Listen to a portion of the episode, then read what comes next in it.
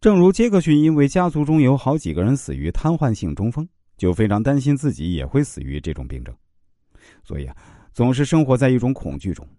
这都是自我参照效应在起作用。心灵感悟，在接触新东西的时候，如果它与我们自身有密切关系的话，学习的时候就有动力，而且不容易忘记。下面再来说说不值得定律，不值得做的事儿，那就不必去做。是分轻重缓急，价值也分大小。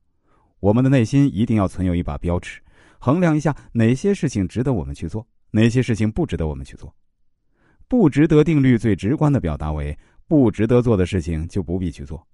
这个定律反映了人们这样的一种心态：如果一个人做的是一件自己觉得不值得做的事儿，常常就会用一种敷衍了事的态度去对待它，不仅成功率小，而且就算成功了，也不会有太大的成就感。该定律很简单，其重要性却时常被人们所忽略。每一天，我们都要做许多事情，有些事情做了半天之后，才发现实际上根本没必要去做。是分轻重缓急，价值也分大小。我们的内心一定要存有一把标尺，衡量一下哪些事情值得我们去做，哪些事情不值得我们去做。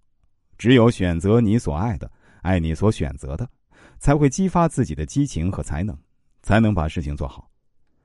不值得做的事情，我们通常不会尽自己的全力去做，做了也不会有什么好的结局。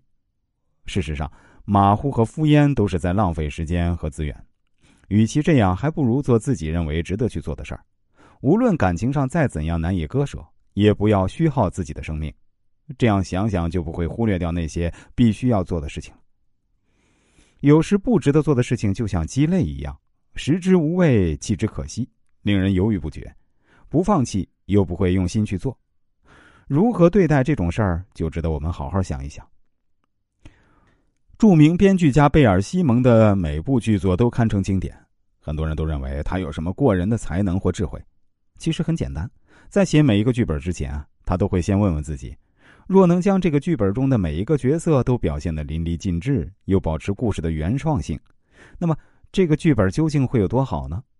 想明白以后呢，无疑会有以下几种答案：第一种很好，值得花费两年的心血去深入构思创作；第二种还行吧，但是像鸡肋，没太大意思，不值得耗费太多的精力；第三种垃圾俗套，根本不值得一写。